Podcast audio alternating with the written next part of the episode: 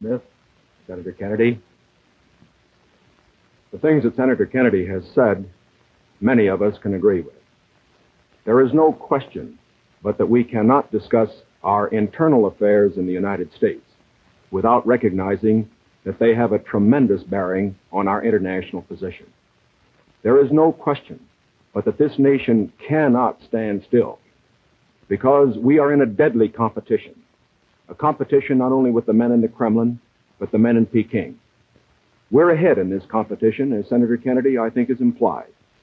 But when you're in a race, the only way to stay ahead is to move ahead. And I subscribe completely to the spirit that Senator Kennedy has expressed tonight, the spirit that the United States should move ahead.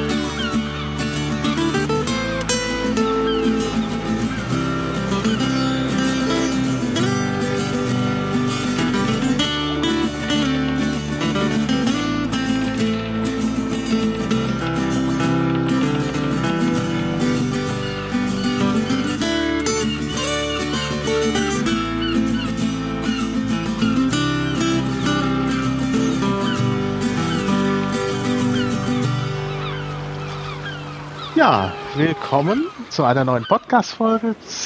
Diesmal spreche ich zusammen mit Matthias Garscha. Hallo Matthias. Hallo Martin, ich freue mich, bei dir zu sein. Worüber wollen wir denn sprechen? Ja, da haben wir im Vorfeld ja uns ein paar Gedanken gemacht. Ähm, zuallererst äh, gab es vor zwei Monaten ein 50-jähriges Jubiläum und zwar das Ereignis, äh, äh, dass Nixon am 15. August 1971 äh, den Dollar von dem Goldstandard gelöst hat, was dann zu dem Finanzsystem geführt hat, in dem wir heute leben. Und genau. das haben wir als Aufhänger genommen, um einige Probleme, die uns heute im Jahre 2021 so viel Kopfzerbrechen machen, ähm, eine Beziehung und eine Verbindung herzustellen. Genau. Also es soll keine Geschichtsstunde werden, sondern es soll durchaus von der heutigen Zeit und von der, ja, Wirtschaftsfinanzpolitik heute, von geostrategischen Überlegungen die Rede sein. Also durchaus ganz aktuell. Ja, Matthias, bevor wir da einsteigen, äh, interessieren sich natürlich unsere Hörerinnen und Hörer dafür, wer du jetzt genau bist. Tja, ich bin mittlerweile äh, 57 Jahre alt. Ähm, ich war lange Unternehmer im Bereich also Internetbezahlsysteme, mhm. habe ursprünglich also Wirtschaftswissenschaften studiert ähm, und äh, war, und da haben wir uns kennengelernt, vor circa zehn Jahren, dann kurzzeitig wie du auch bei der Piratenpartei aktiv, dort im Bereich Wirtschaft und Finanzen und habe dort auch vieles äh, gemacht, also moderiert und, und ja, Programme erarbeitet und so weiter. Und danach, als das leider schiefgegangen ist, was wir ja beide beklagt haben damals, habe ich äh, 2015 einen kleinen Think Tank gegründet mit Gleichgesinnten und da beschäftigen wir uns genau mit den Themen, über die wir heute Abend reden wollen. Ja, ja, das äh, ist doch äh, ja, durchaus interessant und ein interessanter Hintergrund eigentlich auch. Wirtschafts- und Finanzfragen sind ja irgendwie dein Thema.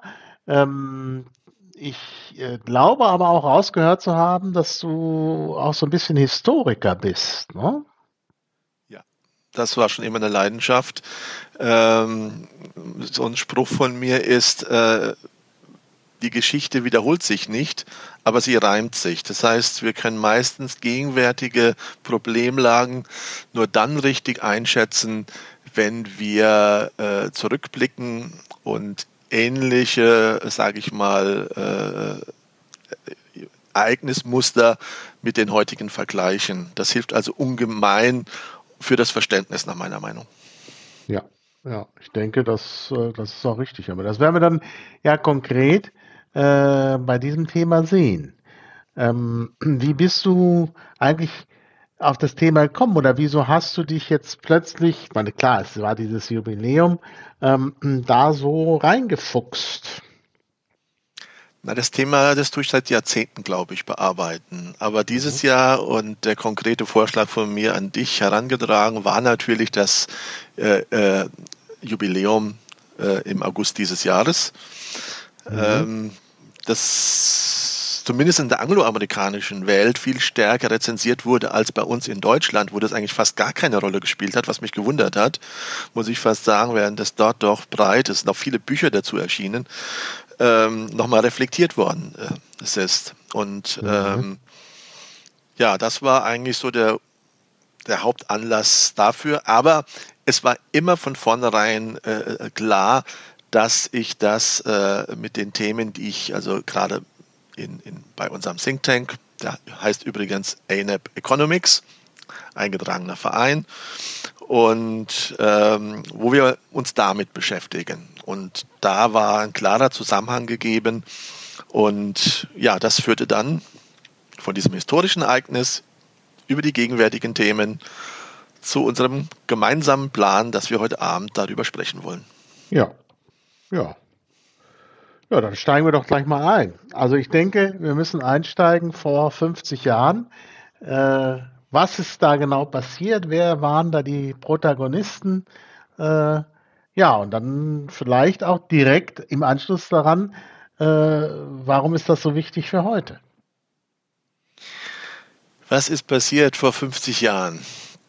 Das ist äh, in Erinnerung geblieben oder in den Geschichtsbüchern stehend, dass der Nixon am 15. August 1971, ein Sonntag, ähm, bei allen drei Networks in den USA, in den großen Networks aufgetreten ist und eine Ansprache an die amerikanische Öffentlichkeit gehalten hat und für ihn wurde extra sogar das Bonanza, die Bonanza-Western, eine der beliebtesten Serien damals, unterbrochen oder verschoben.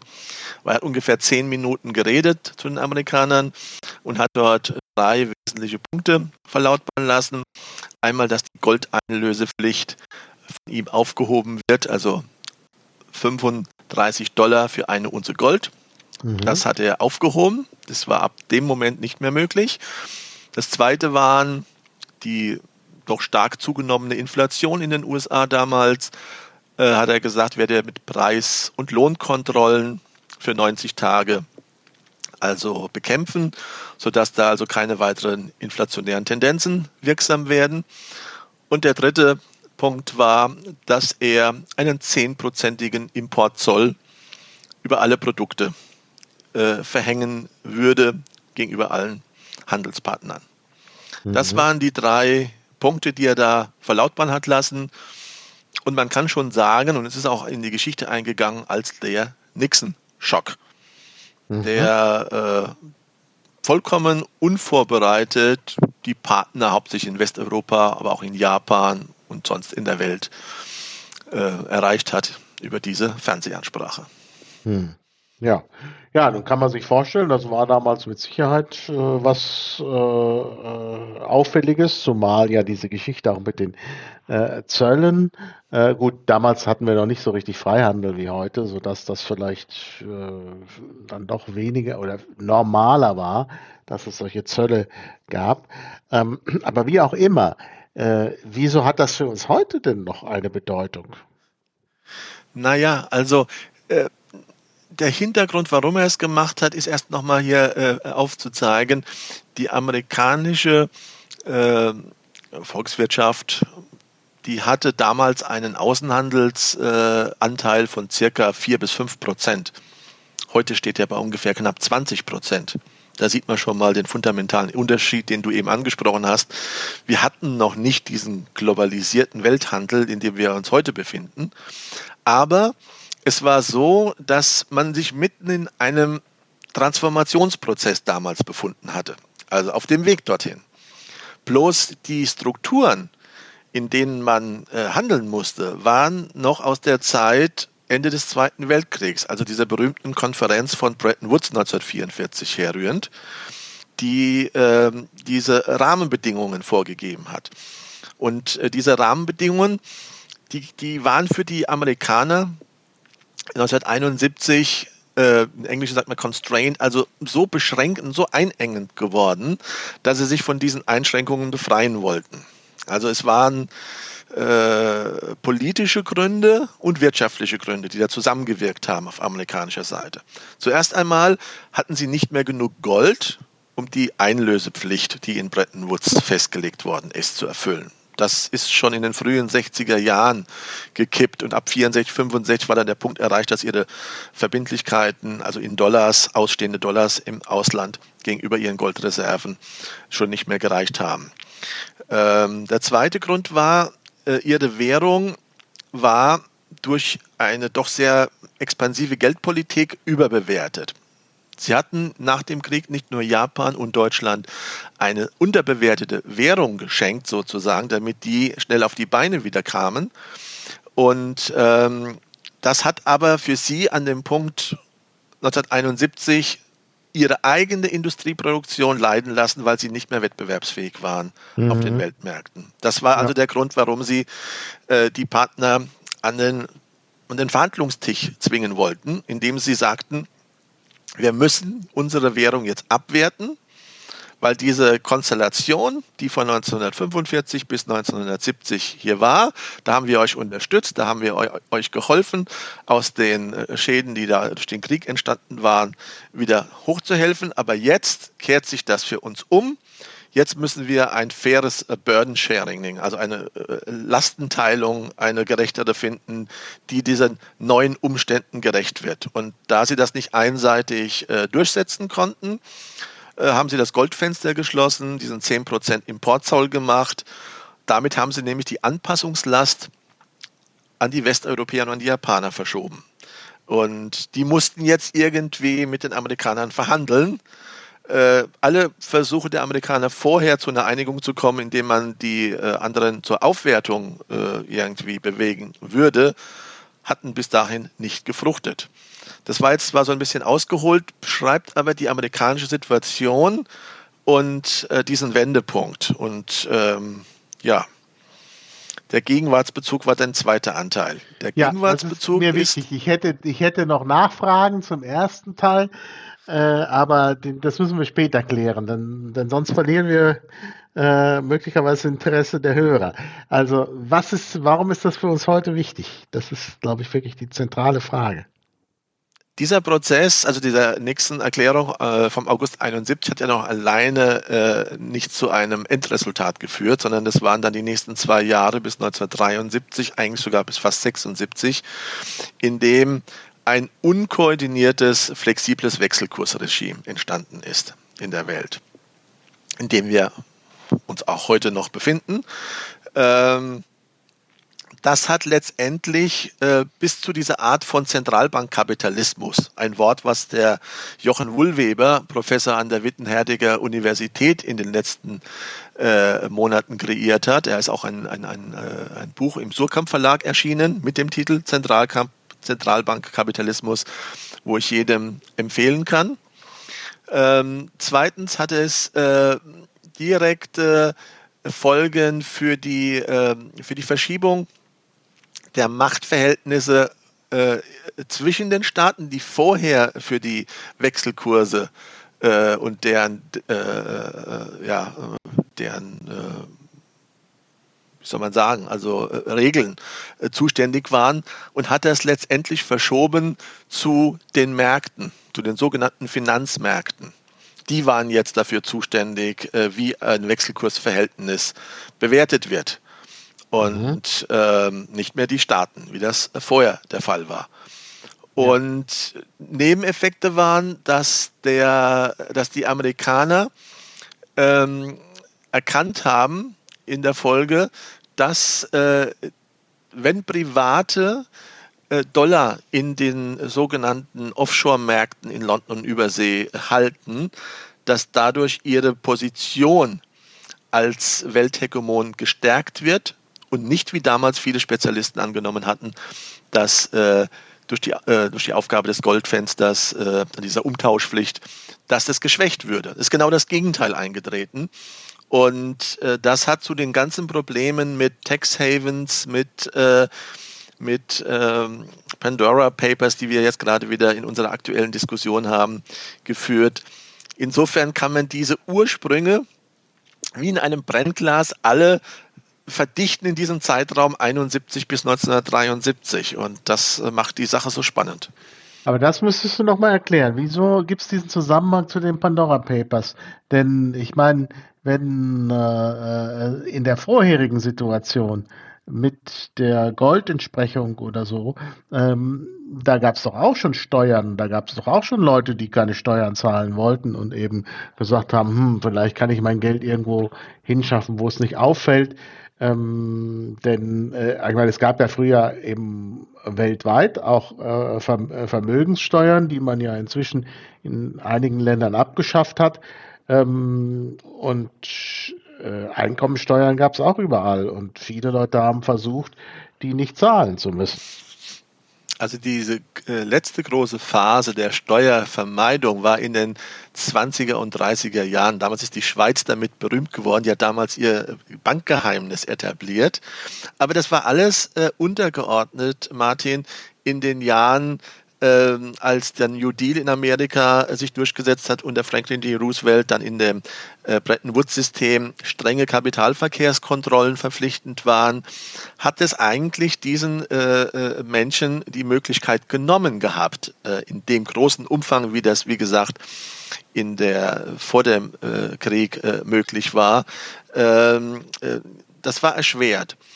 Aber natürlich ist äh, die Nixon-Entscheidung von 1971 hat eine Vorgeschichte.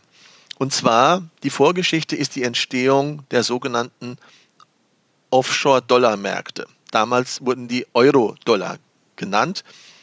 Das ist ein für Europäer heute missverständlicher Begriff, weil hat überhaupt nichts zu tun mit dem Euro. Überhaupt nichts zu tun mit dem Euro. Der ist erst viel, viel später entstanden. Er wurde, weil er außerhalb der Jurisdiktion der Amerikaner halt in Europa und ursprünglich in London etabliert worden ist, so genannt. Euro, Dollar, das waren die sogenannten Offshore-Märkte.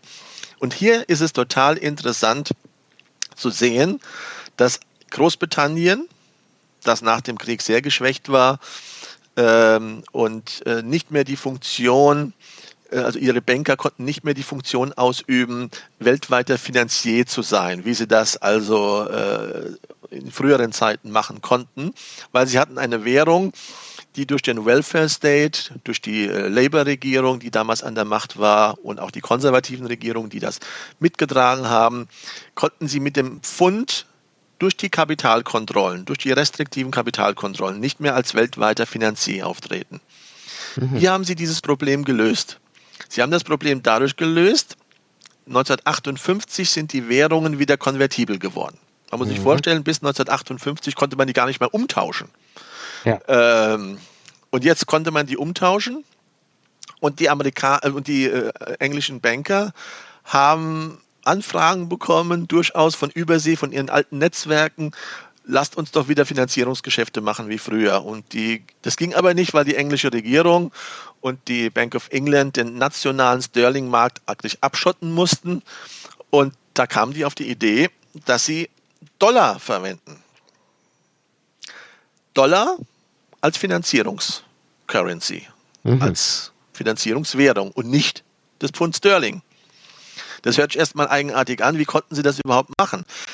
Das ist eine der großen Mythen sozusagen, dass die Banker stillschweigend sich mit der Bank of England zusammengesetzt haben und, und einvernehmlich einen Freiraum geschaffen haben außerhalb der Regulierung durch die Bank of England, in dem nur ah, ja.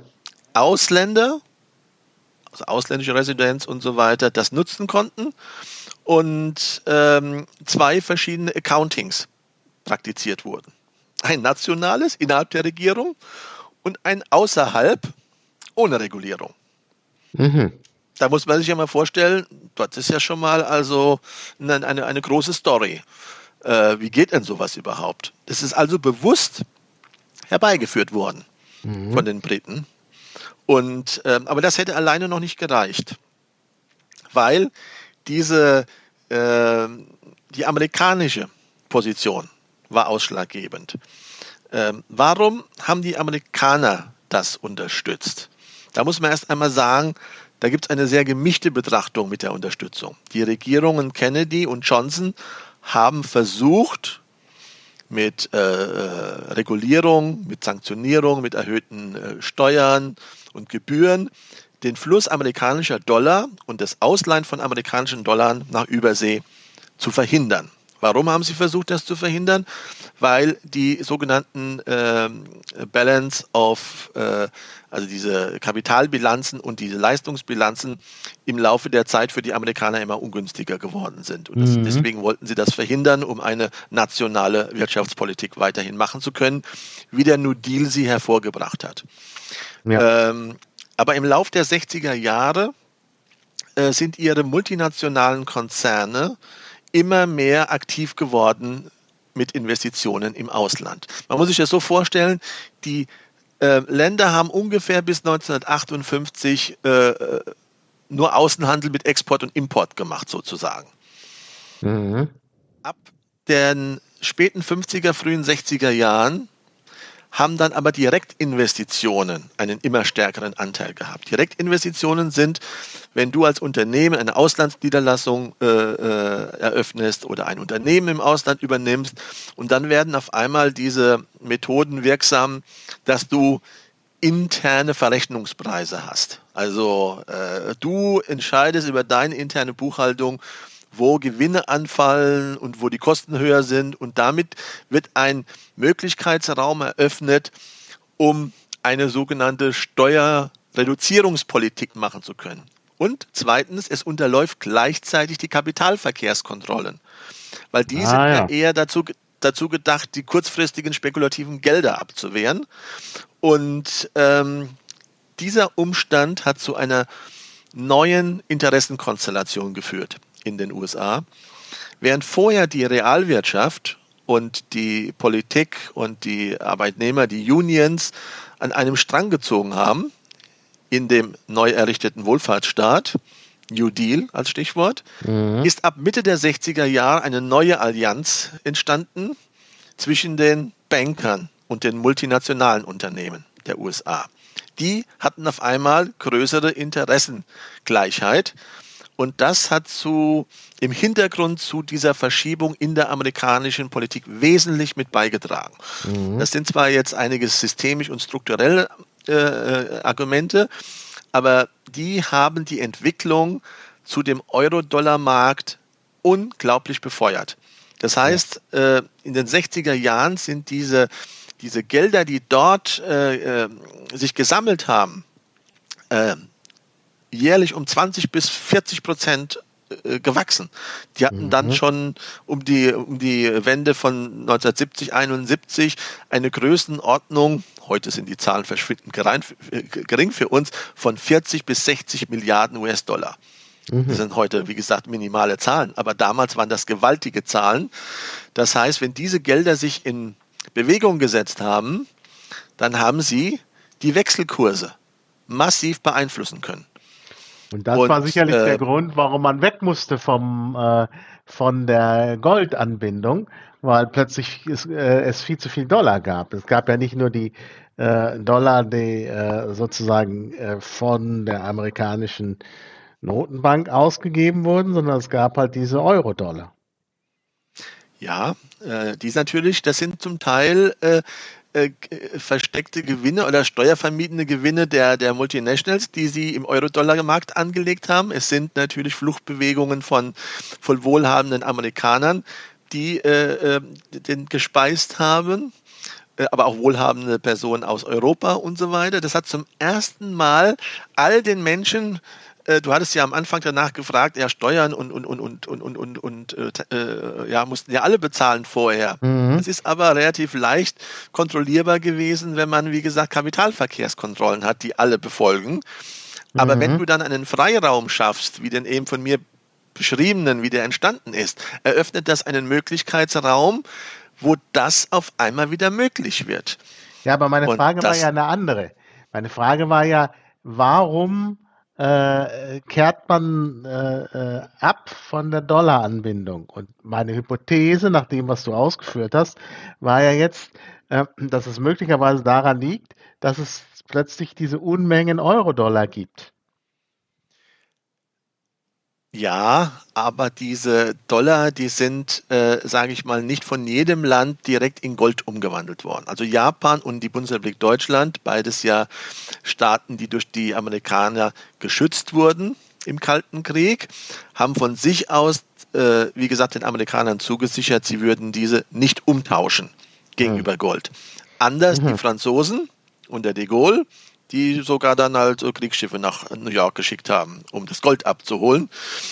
Also auch damals schon die Franzosen und die Amerikaner in einem besonderen Verhältnis.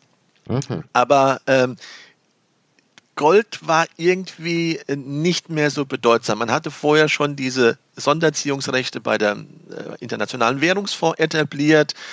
Und in der Diskussion der damaligen Zeit war eigentlich schon ein großes Thema, äh, die Goldbindung aufzugeben ähm, und einen reinen Dollarstandard zu etablieren, mhm. ähm, was dann letztendlich auch das Ergebnis war. Die Frage war nur, wie die Wechselkurse gehandhabt werden. Würde man sie äh, weiterhin koordiniert verteidigen?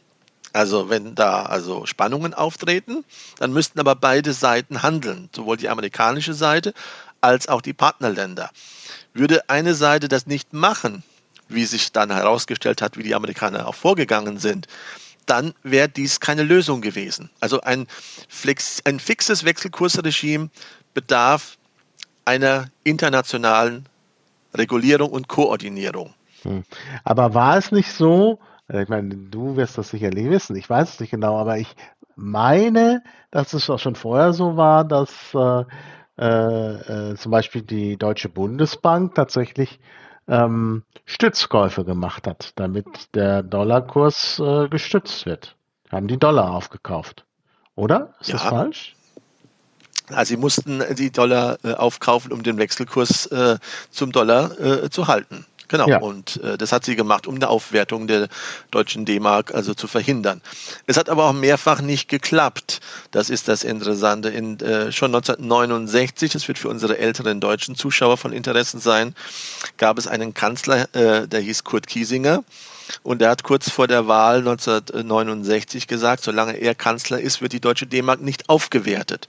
Das war die sogenannte Währungskrise im Mai 1969 während sein Finanzminister, damals der Herr Schiller von der SPD, gesagt hat, nein, wir müssen jetzt pragmatisch sehen, äh, es, es, es, es wäre besser, wenn wir dann die D-Mark äh, floaten lassen, also, also den Wechselkurs freigeben und einen neuen Wert gegenüber dem Dollar durch den Markt festlegen lassen. Mhm. Das wurde verhindert durch Kiesingers Entscheidung und im September, Ende September war die Bundestagswahl und es kam äh, zur, zum Regierungswechsel. Und einen Tag, nachdem klar war, dass die SPD und die FDP eine Regierung bilden würden, wurde der Wechselkurs freigegeben. Also man sieht schon damals, dass diese Fragen sogar Bundestagswahlen im großen Umfang mitentschieden haben. Mhm. Die Ostpolitik von Brandt, die wurde erst später möglich. Aber der eigentliche Hero damals für die SPD war der Kurt Schiller der sich hier im, im, mit Strauß und mit Kiesinger auseinandergesetzt hat und unterschiedliche Positionen in der Wechselkurs- und Währungsfrage eingegangen ist. Also auch mhm. das ein, so ein Teilaspekt äh, aus deutscher Sicht. Aber zurück, äh, es, äh, klar hat die Bundesbank dann unheimliche Dollarbestände gehabt, weil sie ja die ganze Zeit äh, von den Märkten als Aufwertungsland betrachtet wurde. Die Aufwertung aber verhindert wurde von der Regierung, musste sie die Dollar aufkaufen.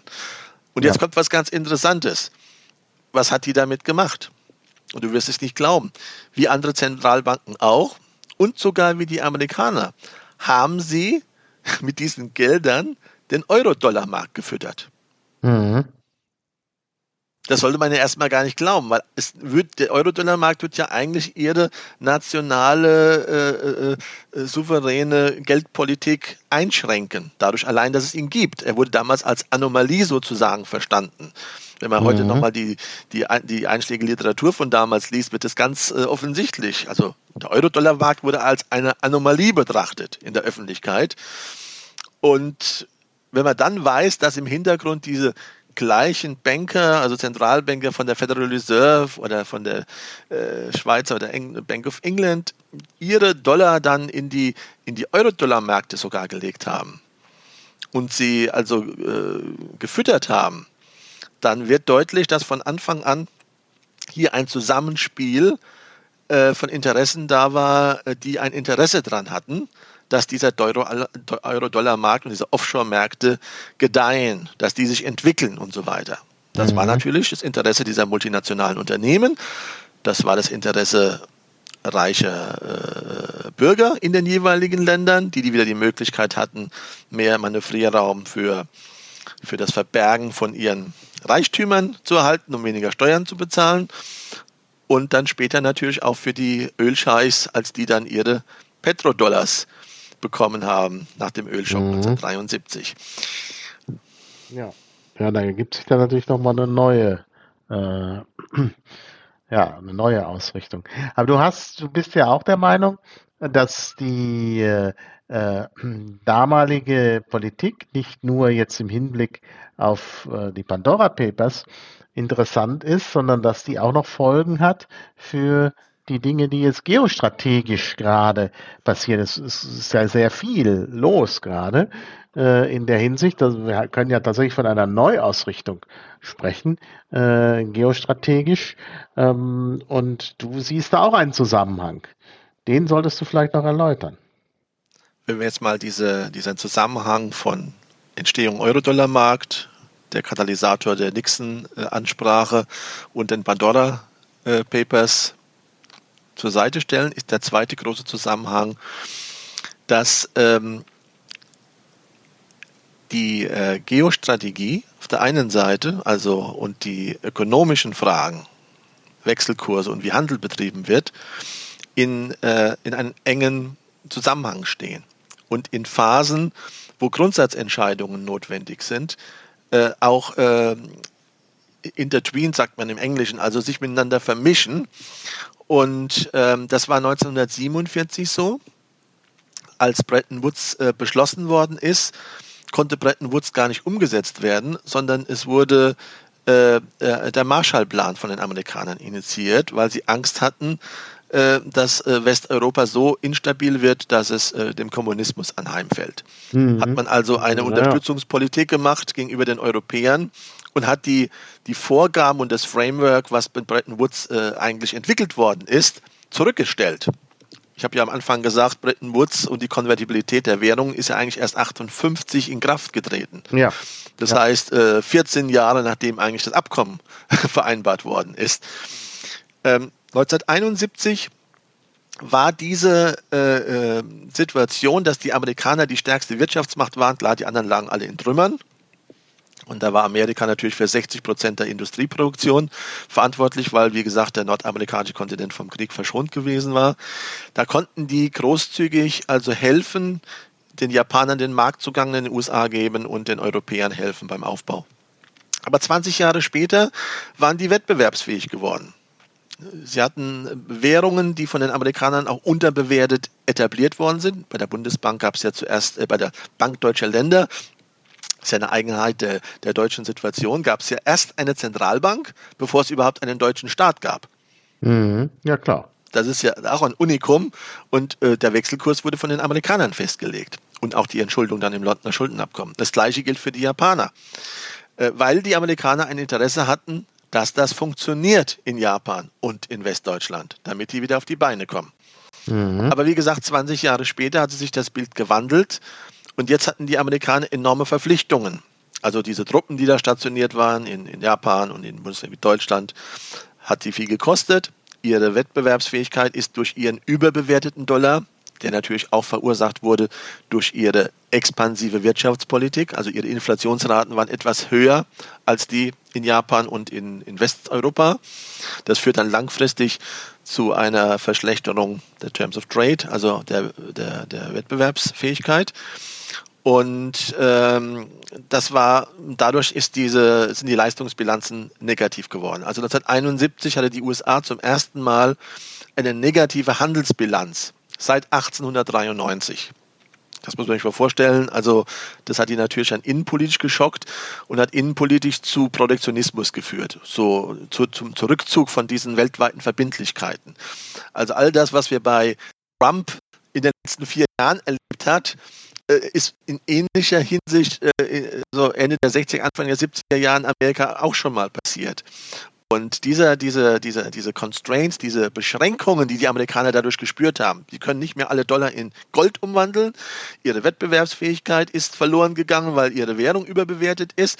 Und sie haben noch so viele Verbindlichkeiten, weil sie der, äh, weil sie der weltweite Polizist sind sozusagen und überall Truppen stationiert haben, um da den Kommunismus einzudämmen. Das hat alles zu einer äh, Lage geführt, wo ein Befreiungsschlag notwendig war. Und äh, dadurch ist diese Entscheidung im Wesentlichen äh, innenpolitisch eigentlich zustande gekommen. Ähm, Nixon hat äh, bei seiner Entscheidung eines der wenigen Male in seiner Regierungszeit äh, außenpolitische Überlegungen außen vor gelassen.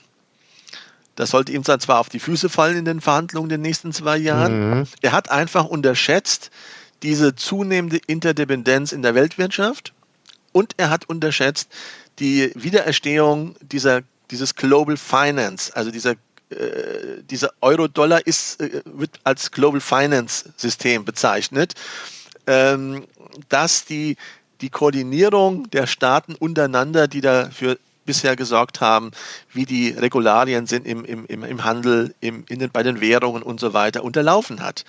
Und wenn du dann eine Entscheidung triffst, die rein innenpolitisch bedingt ist, weil du wiedergewählt werden willst und weil du jetzt diese, diese, diese Spannungen auflösen willst, weil der Kongress sitzt dir schon in der Pelle und macht produktionistische äh, Zuckungen und ähm, die Inflation ist zu hoch. Und ähm, man muss ja auch sehen, dass beide Kammern damals demokratisch waren. Äh, Nixon war ein äh, Republikaner. Ähm, mhm. Das äh, hat ihn so unter Druck gesetzt, dass er da einfach einen Befreiungsschlag machen musste. Er war ja ein Freihändler. Wieso macht ein Freihändler wie er einen zehnprozentigen ähm, Importzoll? Ja, das wundert mich auch sehr. Das passt überhaupt nicht ins Bild. Äh, und auch, wie gesagt, seine ganzen Alliierten damit verstört und eigentlich eine, äh, eine Spannung in den Allianzen äh, her, her, hervorruft, äh, wo man fast vergleichen kann mit den, mit den äh, Politiken von Donald Trump, der mhm. ähnlich vorgegangen ist. Also immer gehen die Amerikaner unilateral vor mit ihren Entscheidungen und versuchen dadurch die anderen an einen Verhandlungstisch zu bekommen. Bei Trump war es noch extrem, weil er alles bilateral machen wollte. Der, der Nixon ist ja wenigstens noch bereit gewesen, also äh, multilateral die Verhandlungen zu führen.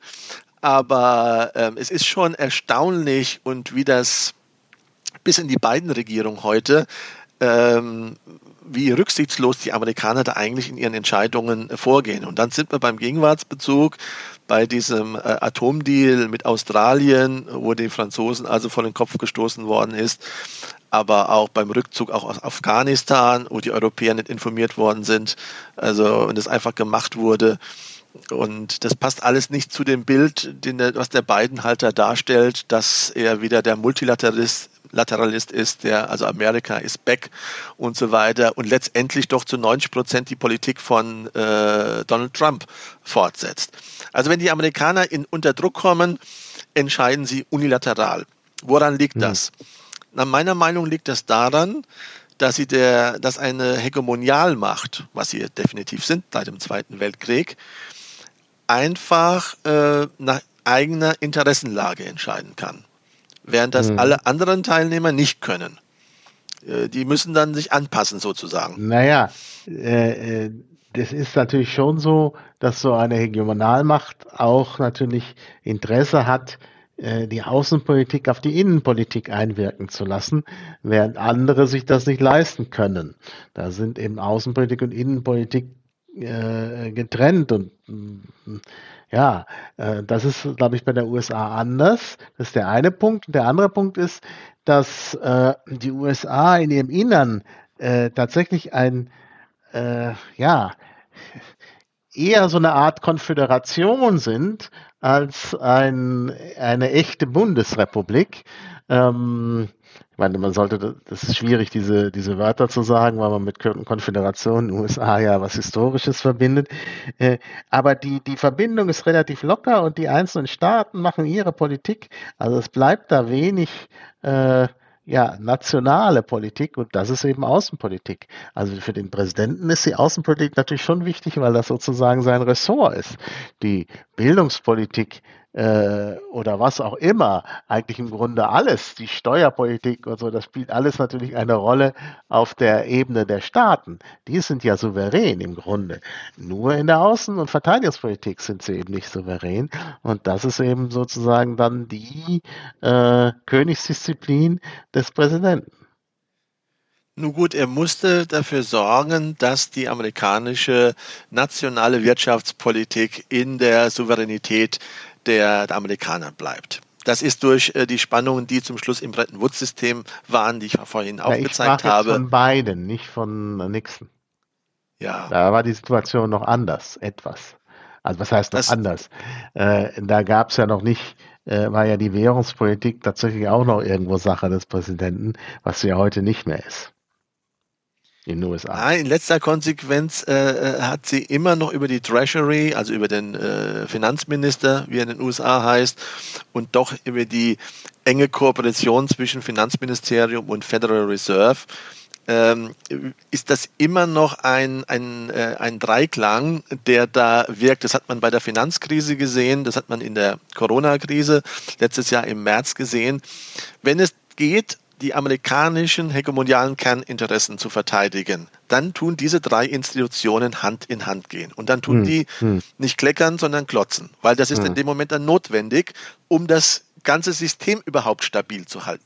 Mhm. Äh, und, ja. und, darauf kommt es an. Das ist der geostrategische Zusammenhang der 47 beim Marshallplan, 1971, 73 bei der Nixon-Entscheidung, in der Finanzkrise 2008 und letztes Jahr im März wieder gibt es ein wunderbares Buch dazu von Adam Tooze, Shutdown. Auch das möchte ich hier empfehlen, äh, der diese Ereignisse im März 2020 beschreibt. Ähm, heben wir uns jetzt ganz kurz auf, wenn wir nachher auf jeden Fall noch zurückkommen auf die Finanzkrise und auf die Krise letztes Jahr im März, mhm. äh, wenn wir das Thema Zentralbankkapitalismus besprechen werden.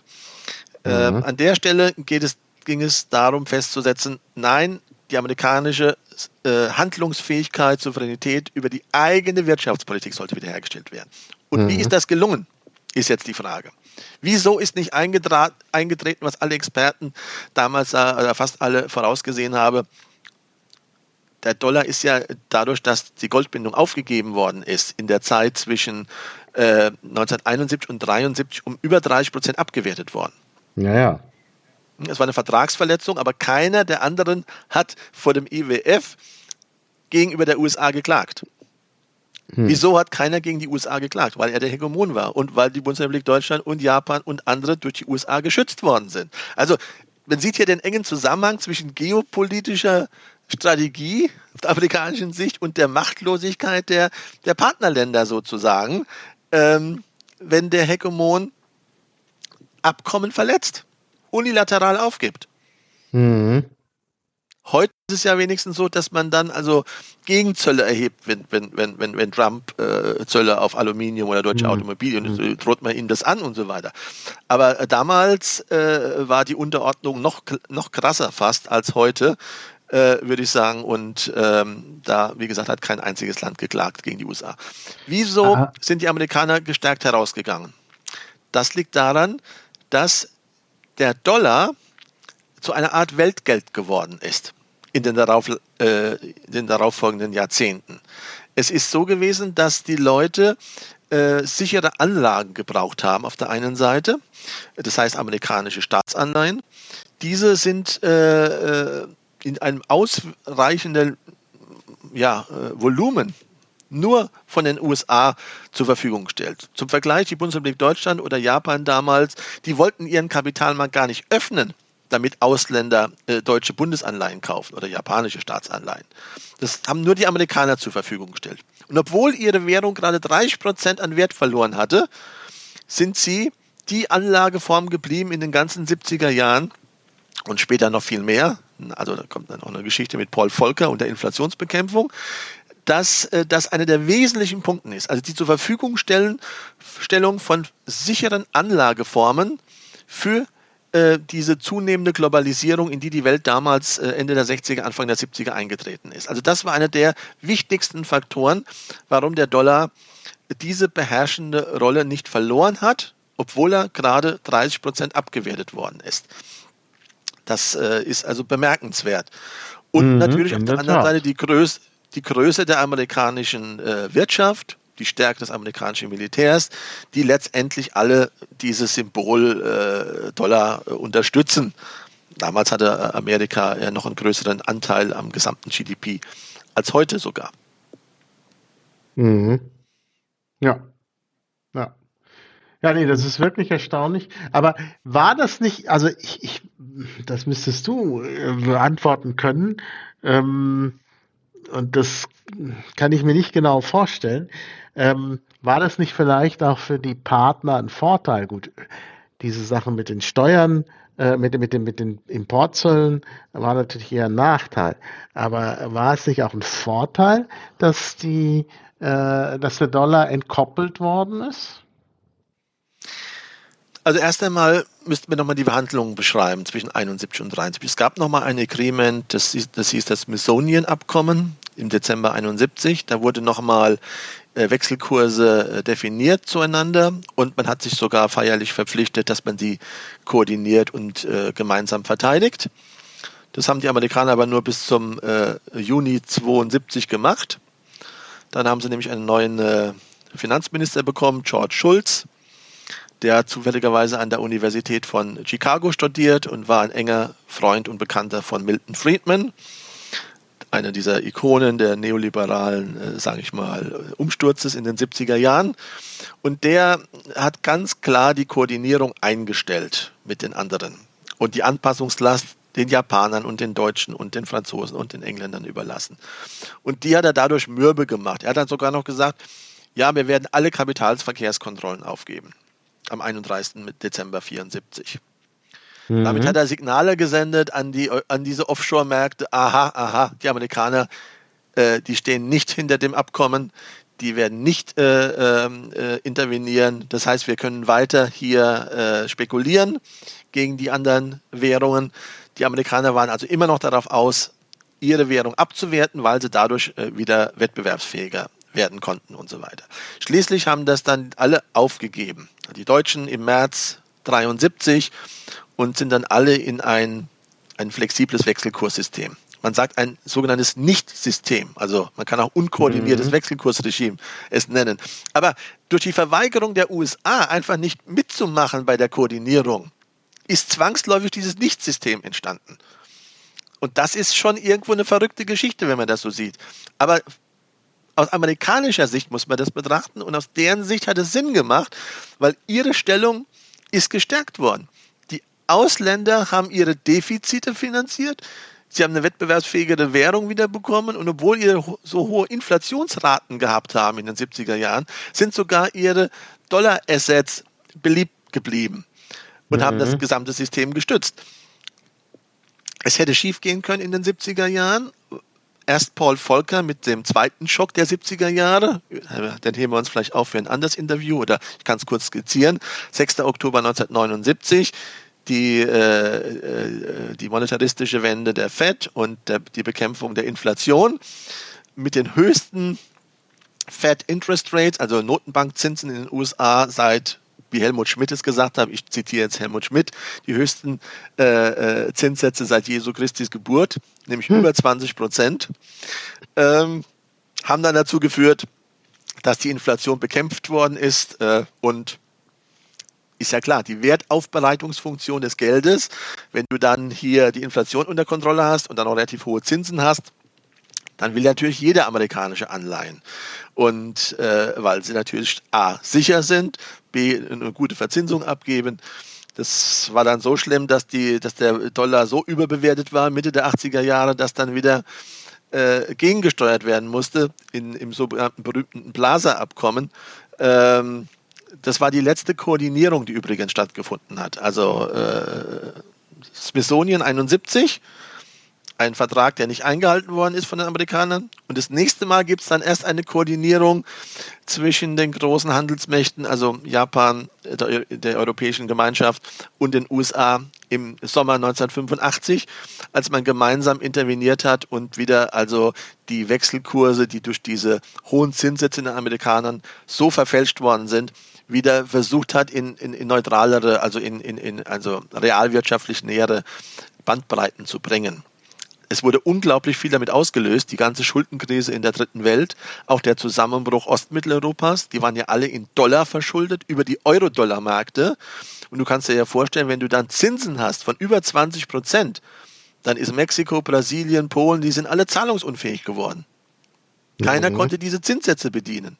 Das ist einer der großen Rollen, die dieser Euro-Dollar-Markt als amerikanisches strategisches Instrument sogar in der Niederringung des, äh, des, äh, des Ostblocks äh, gespielt hat. Martin. Mhm. Ja, ja, ja, klar, das spielt auf jeden Fall an der Stelle eine Rolle. Das denke ich schon. Also sind wir aber weiter in der Geschichte. Mich würde ja jetzt, also jetzt Niederringung des Ostblocks ist auch so ein Punkt, da, das spielt hier sicherlich auch eine Rolle.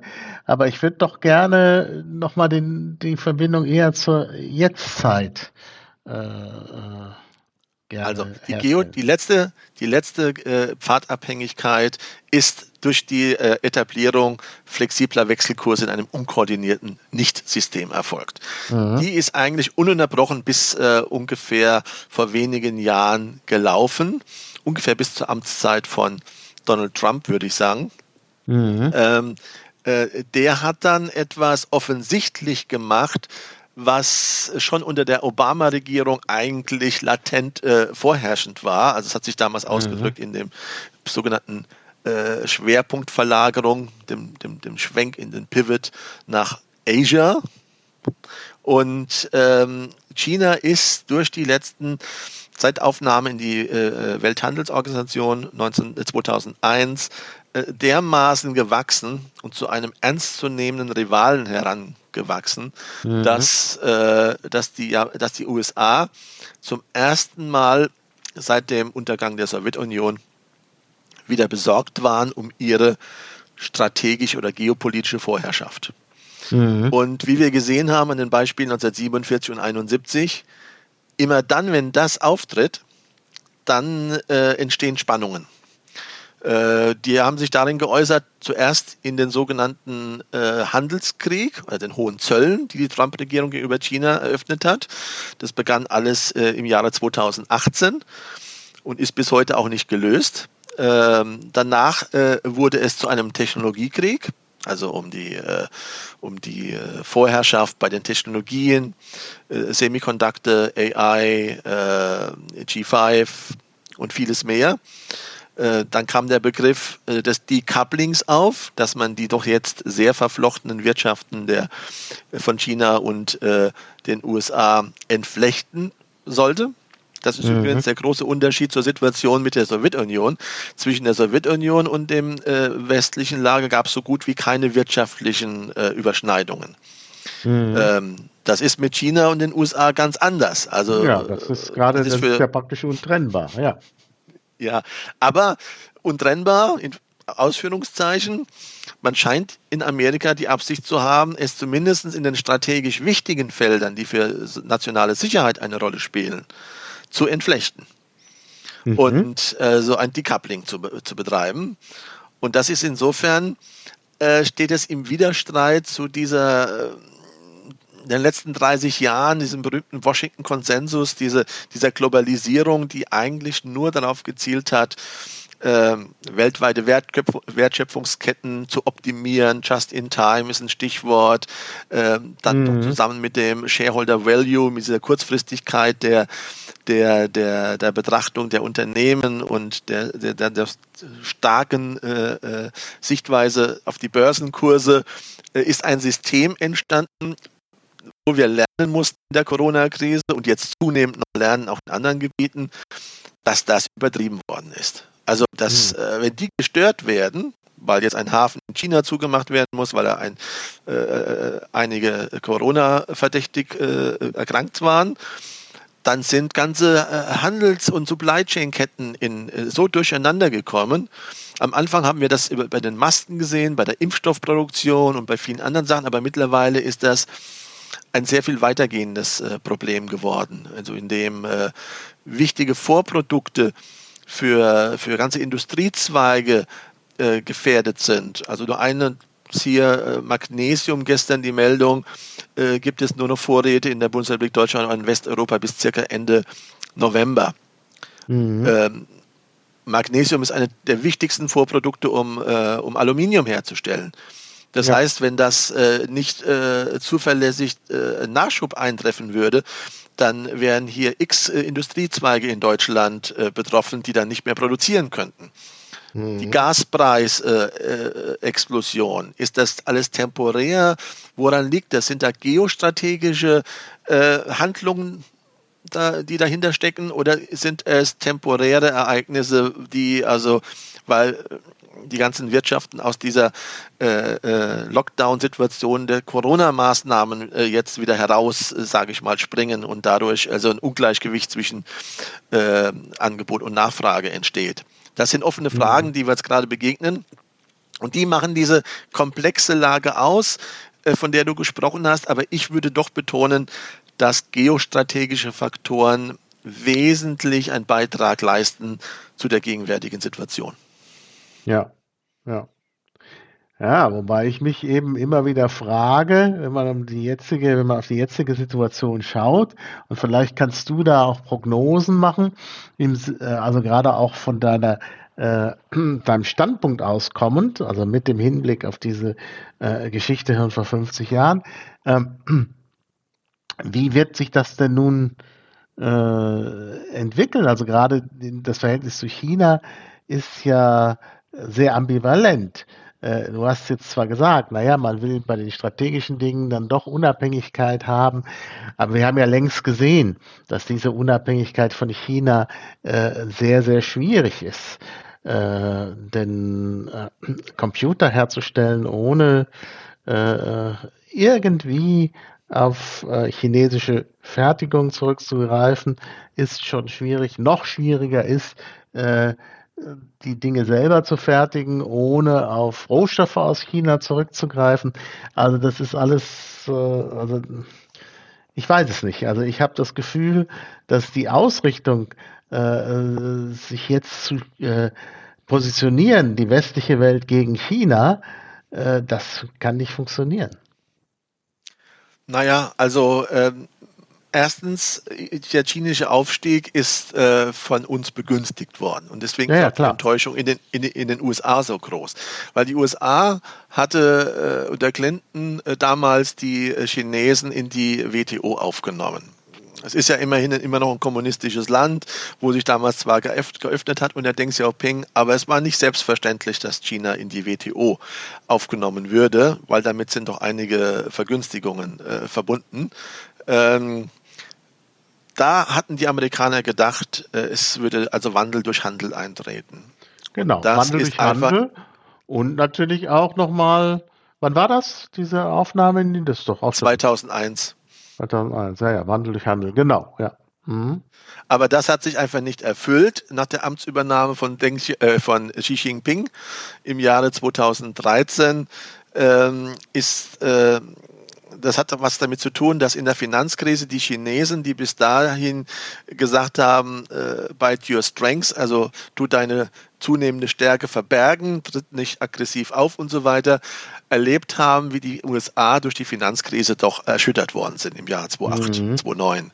Mhm. Und, die und die Chinesen erkannt haben, dass diese so ja, von ihnen so hoch eingeschätzten Amerikaner doch viel schwächer sind, als sie vorher angenommen haben. Da haben sie dann also einen großen Strategiewechsel vorgenommen. Der hieß dann also, nutze deine Opportunitäten.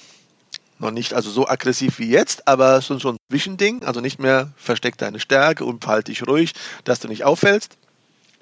Und 2017 dann mit, der, mit den Ereignissen Brexit und Trump-Wahl äh, hat dann Xi Jinping gesagt, äh, Veränderungen äh, äh so groß wie in Jahrhunderten und hat dann mhm. eine offensive Strategie äh, äh, gefahren sozusagen, an, an, an wo für viele also auch rätselhaft war, also gleichzeitig im Himalaya mit den Indern angebandelt, mit den Japanern im ostchinesischen Meer, im südchinesischen Meer, also dort äh, Stützpunkte militärisch ausgebaut und gegenüber Taiwan ein Säbelrasseln veranstaltet, was ja bis mhm. in die mhm. letzten Tage hineingegangen ist.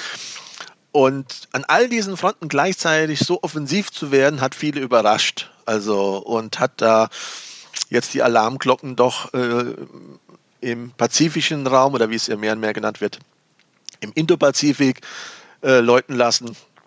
Es gab dann eine Gegenbewegung mit den äh, USA, Japan, Australien und Indien in einer Zusammenarbeit, die Quad genannt wird. Dann gab es jetzt das äh, Atom-U-Boot-Abkommen mit den Australiern, wo die Amerikaner zum ersten Mal seit 1958, wo sie das mit den Briten auch gemacht haben, einer anderen Nation Nukleartechnik für Unterseeboote zur Verfügung stellt. Das ist also mhm. eine, wirklich eine Riesenbedeutung. Ähm, die Inder, die auch angefragt haben, übrigens keine bekommen von den Amerikanern, keine Nukleartechnik für ihre Unterseeboote.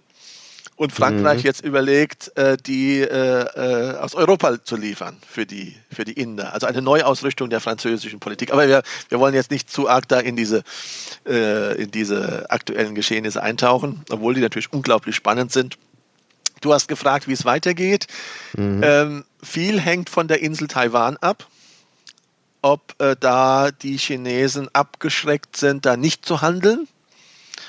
Äh, gerade nach dem Rückzug aus Afghanistan sieht man, dass da doch ein sehr großer Image-Schaden für die Amerikaner eingetreten ist.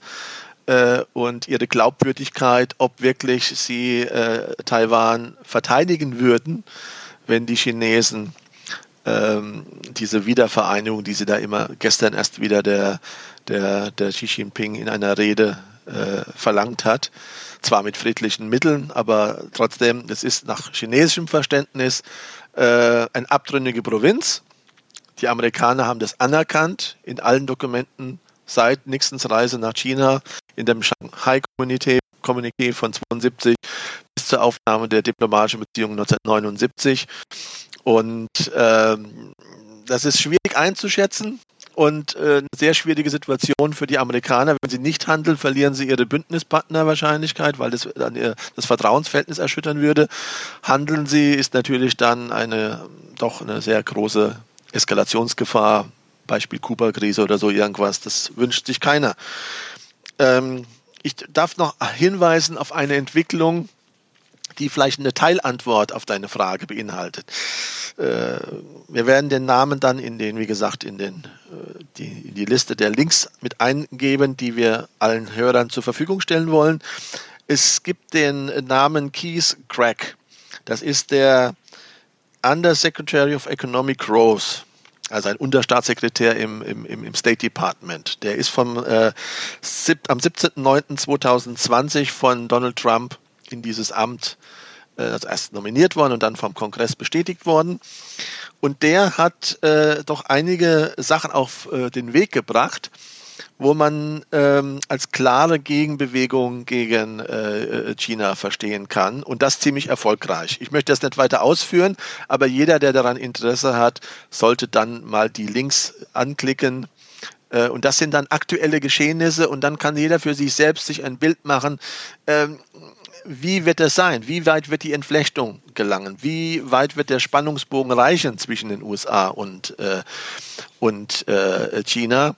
Aber einen Punkt möchte ich noch herausheben, der mir am wichtigsten erscheint. Ähm, in, in dem amerikanischen Kongress haben bipartisan, das heißt also über die Parteigrenzen hinweg, Senatoren ähm, äh, Rechtsprechung auf den Weg gebracht, die äh, einen Bruch äh, aufzeigen zwischen nationalen Sicherheitsinteressen im Establishment der USA und den Interessen von, sage ich mal, der Wall Street, von Kapitalsammelstellen, also dieser, dieser globalen Elite, die wir in den letzten 30 Jahren vorrangig gekannt haben. Also da scheint ein, eine Trennung zu erfolgen. Und nach unserer Meinung bei NAP Economics, wir bearbeiten das Feld sehr stark zurzeit, deutet das darauf hin, dass, die, äh, dass es zu einer Neuausrichtung der amerikanischen Politik kommt. Es sind schon mehrere äh, chinesische Unternehmen delistet worden, also von den, von den Kapitalmärkten abgeschnitten worden in Amerika. Die können jetzt nicht mehr also dort äh, Geld aufnehmen, beziehungsweise werden auch nicht mehr gelistet an der Börse. Und äh, ein zunehmender Druck wird auf die Wall Street und auf BlackRock und Vanguard und die anderen Kapitalsammelstellen äh, ausgeübt, ähm, dass man nicht amerikanischen Arbeitnehmern ihre Pensionsgelder in chinesischen Unternehmen anlegt weil das zwar der Gewinnmaximierung dient, aber nicht den nationalen Sicherheitsinteressen. Und das ist natürlich total spannend. Das hat es in den letzten äh, 50 äh, Jahren so nicht gegeben. Es hat es gegeben mit dem Ostblock, mit der sogenannten COCOM-Liste, wo du dich erinnern kannst, dass halt Technologie nicht geliefert werden konnte. Aber West, westliche äh, Banken haben kein Geld groß im, im, in der Sowjetunion oder, oder, oder sonst wo angelegt im Ostblock. Äh, das ist natürlich mit China ganz anders. Das heißt, die Wall Street hat letztes Jahr so viel Geld in China angelegt wie noch nie. Trotz mhm. dieser Spannungen zwischen beiden Ländern. Und das signalisiert gerade die Politik in den USA, kann so nicht weitergehen. Und es wird sehr spannend sein, das zu verfolgen, wie das sich entwickelt. Also da würde ich jeden Zuhörer äh, äh, darauf hinweisen, dass er das besonders äh, beobachten sollte wie diese Entwicklung weitergeht. Weil das ist der wichtigste Indikator, ob es zu einer Änderung kommen wird. Ja, ja. Ja, also ich glaube, grundsätzlich stellt sich doch hier die Frage, ähm, das, das war eigentlich schon äh, in, im Zusammenhang meiner Frage vorhin äh, äh im Grunde die Frage, ob das alles so möglich ist, ob äh, die USA in der Tat in der Lage ist, als Staat ähm, da wirklich so stark einzugreifen. Du hast zwar gesagt, dass die Noten, die Treasury und Federal Reserve und so im Zweifel zusammenarbeiten, aber wir haben doch äh, in den letzten Jahren so eine Art Umbau ähm, gesehen, im Sinne auch von liberalen Doktrinen, äh, dass man wegkommt von so einem von so einer staatskontrollierten Wirtschaft und sich eben die äh, äh, Akteure im wirtschaftlichen Bereich doch sehr stark von Staaten getrennt haben. Gut, das ist in China möglicherweise anders. Da gibt es ja eine starke Verflechtung von Staat und Wirtschaft. Aber in Frankreich zum Beispiel hat man diese Verflechtung ja äh, doch versucht zu reduzieren. Äh, man hat das in Deutschland äh, mehr schlecht als recht versucht und in den USA natürlich auch. Also die, die ganzen Chicago, die, die, die, die Chicago-Ideologie, der sogenannte Neoliberalismus, ist ja nun aus den USA und hat da einen gewissen Einfluss äh, gewonnen. Und ich habe auch den Eindruck, dass, äh, dass eben äh, Staat und Wirtschaft entkoppelt sein sollen in den USA. Und das sicherlich das bei beiden noch, noch stärker als bei Trump, der zwar auch immer gesagt hat, er sei der Dealmaker, er würde für die Wirtschaft arbeiten, aber am Ende dann doch Protektionismus betrieben hat. Diese, äh, äh, diese Wahl, diese Choice, die war ja schon Anfang der 70er Jahre ähnlich. Auch damals haben viele intern in dem Beraterstab von, von äh, Präsident Nixon gesagt, wir sollten Industriepolitik machen. Also genau mhm. genau wie äh, Frankreich und, die, und Japan das damals stark gemacht haben. Und die, die Bundesrepublik Deutschland auch, siehe Airbus, siehe viele mhm. Beispiele damals gemacht hat. Aber damals hat sich diese, äh, wie du schon sagst, neoliberale äh, Ideologie von äh, George Schulz, dem Finanzminister, durchgesetzt, mhm. der dann zu diesem äh, Weltfinanzsystem geführt hat, in dem wir halt diese kurzfristige Gewinnoptimierung ja. erlebt haben. Und jetzt mhm. Äh, äh, gibt es aufgrund der der, dieser, dieser Schwierigkeiten in den weltweiten äh, äh, ja, Wertschöpfungsketten auf einmal einen Bedarf wieder stärker nach äh, Resilienz, nach Industriepolitik, um nicht irgendwie technologisch unter die Räder zu kommen, weil die Chinesen, wie gesagt, sehr strategisch vorgegangen sind in den letzten 20 Jahren. Anders mhm. kann man mhm. das nicht sagen. Also äh, wenn man alle anderen in der Maße Abhängigkeiten bringen kann, ja, also von mhm. seltenen Erden bis äh, Magnesium und vielen, vielen anderen Bausteinen und so weiter. das ist ja doch erstaunlich, wie naiv der Westen da mit seiner Gewinnoptimierung äh, sich hat da einlullen lassen und in solche Abhängigkeiten geraten äh, ist. Und äh, jetzt da irgendwie eine Gegensteuerung äh, begonnen hat. Und das mhm. Verdienst von Trump bei aller Kritik von diesem Kerl, ich bin wirklich kein Freund von ihm gewesen, er hat das einfach äh, zur Sprache gebracht zum ersten Mal. Mhm. Diese, die, die, die, diese Sache. Und äh, ja, insofern wird man später bei ihm sicherlich auf eine sehr gemischte Bilanz gucken. Auch sein Wahlprogramm für die äh, Impfstoffe gehört eher zu den positiven Teilen seiner Administrationstätigkeit, obwohl er öffentlich ja immer da gegen den Dr. Fauci so so anti äh, aufgetreten ist, aber in der, in der wirklichen Entscheidung, die zu den Impfstoffen geführt hat, hat er einen wesentlichen Beitrag geleistet, indem er das mhm. also auf Priorität 1 gesetzt hat.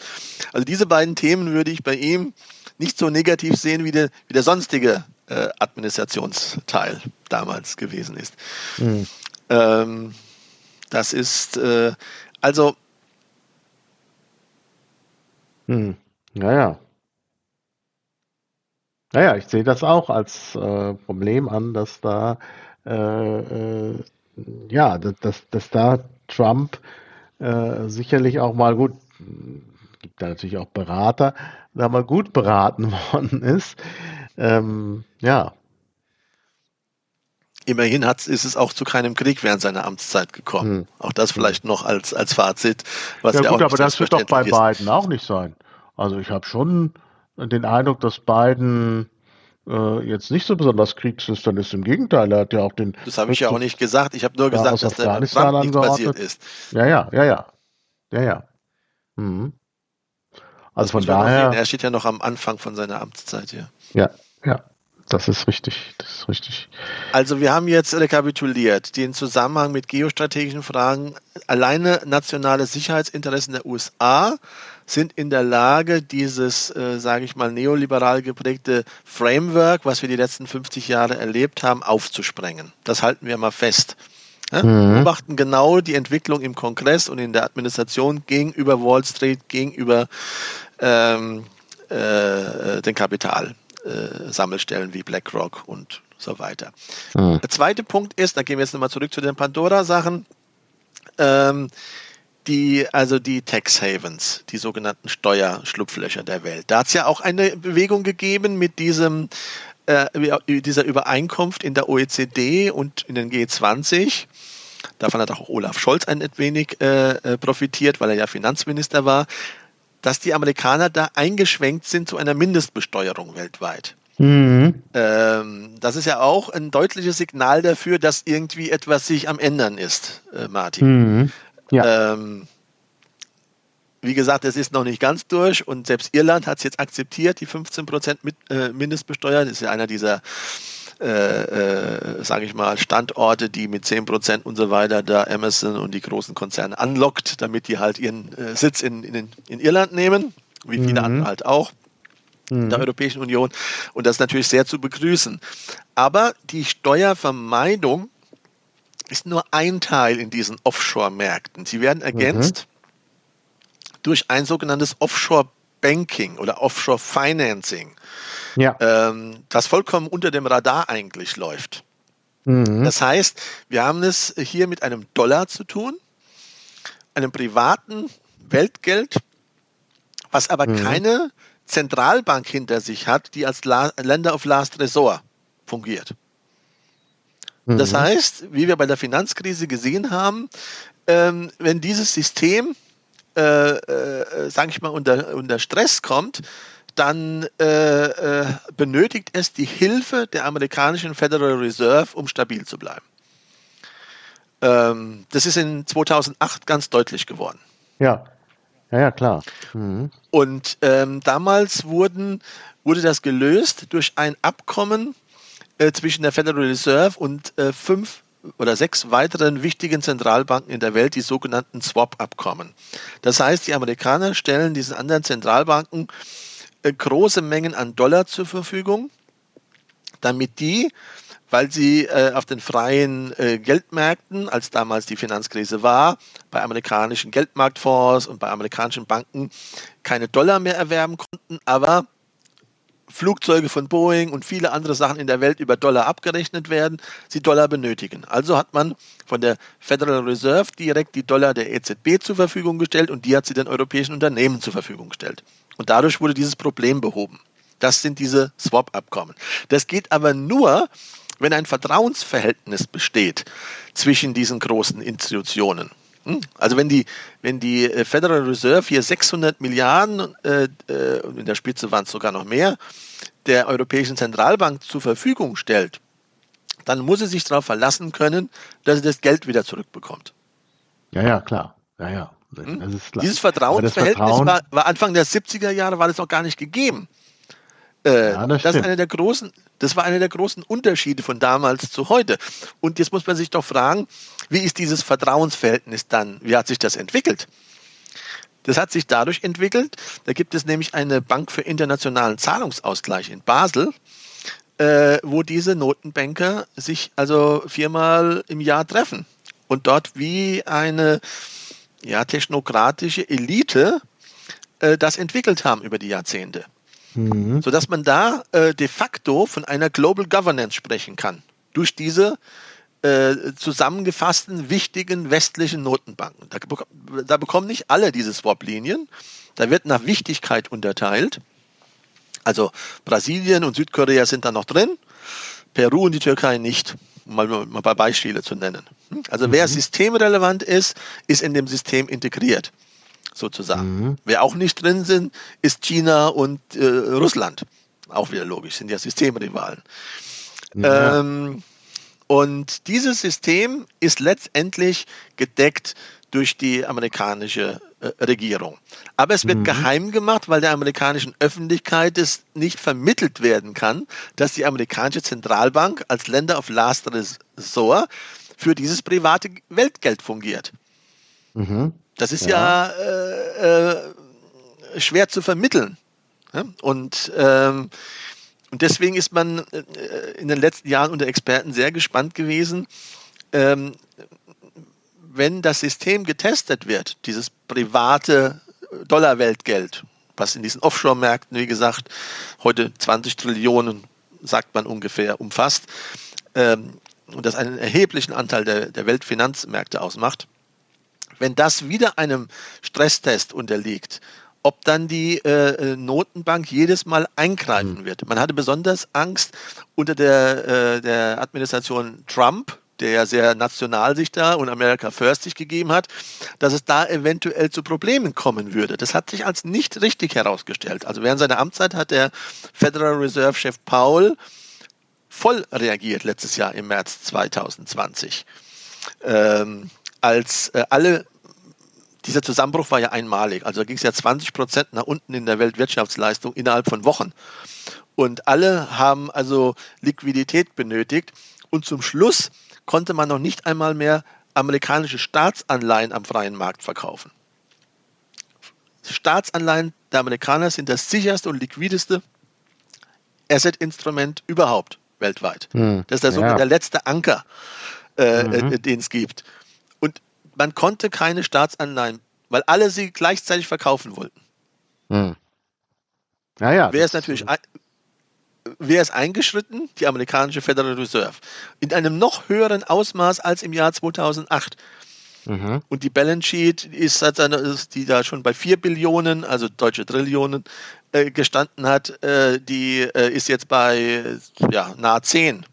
Also, mhm. also man musste noch größer intervenieren als in der Finanzkrise.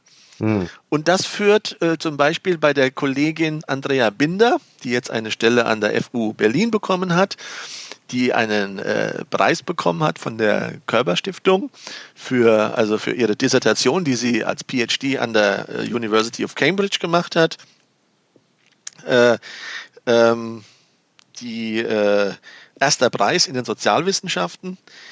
Das ist also ein, ein Werk, wo wir auch in der Liste nachher aufführen werden, wo ich auch nur jedem Hörer heute äh, die Empfehlung geben kann, dieses, äh, dieses Werk mal näher zu betrachten.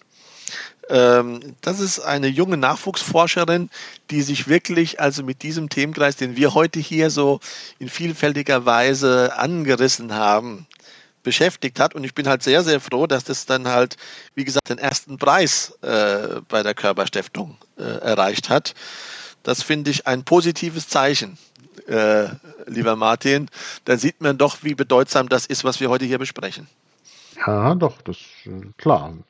Ich meine, äh, das sind sicherlich alles Punkte, die, die natürlich erforscht werden müssen. Ich meine, die Weltwirtschaft ist halt offenbar sehr eng verzahnt mit der Politik im Allgemeinen.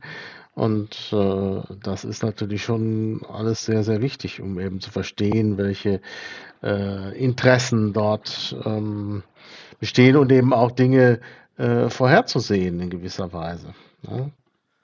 Naja, es geht um die, um diese Machthierarchie einfach.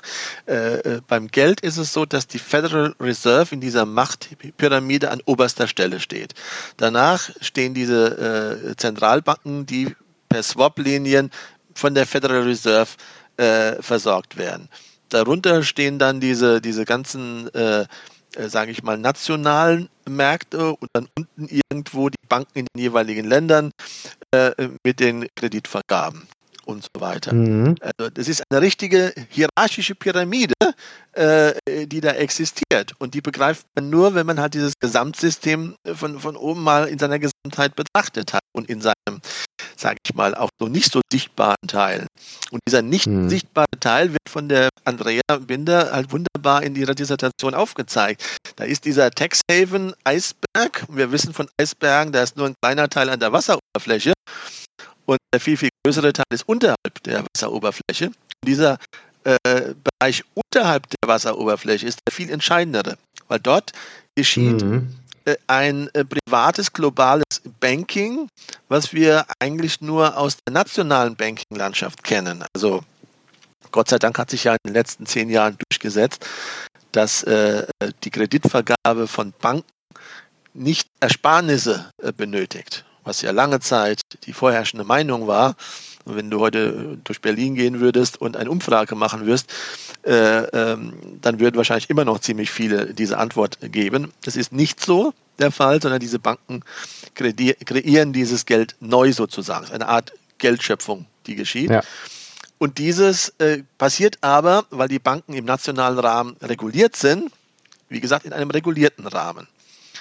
Das Gleiche machen aber diese Großbanken weltweit mit diesen Geldern, die da in diesen Steueroasen und diesen Offshore-Finanzmärkten liegen, unreguliert. Und dieses System ist zunehmend instabil.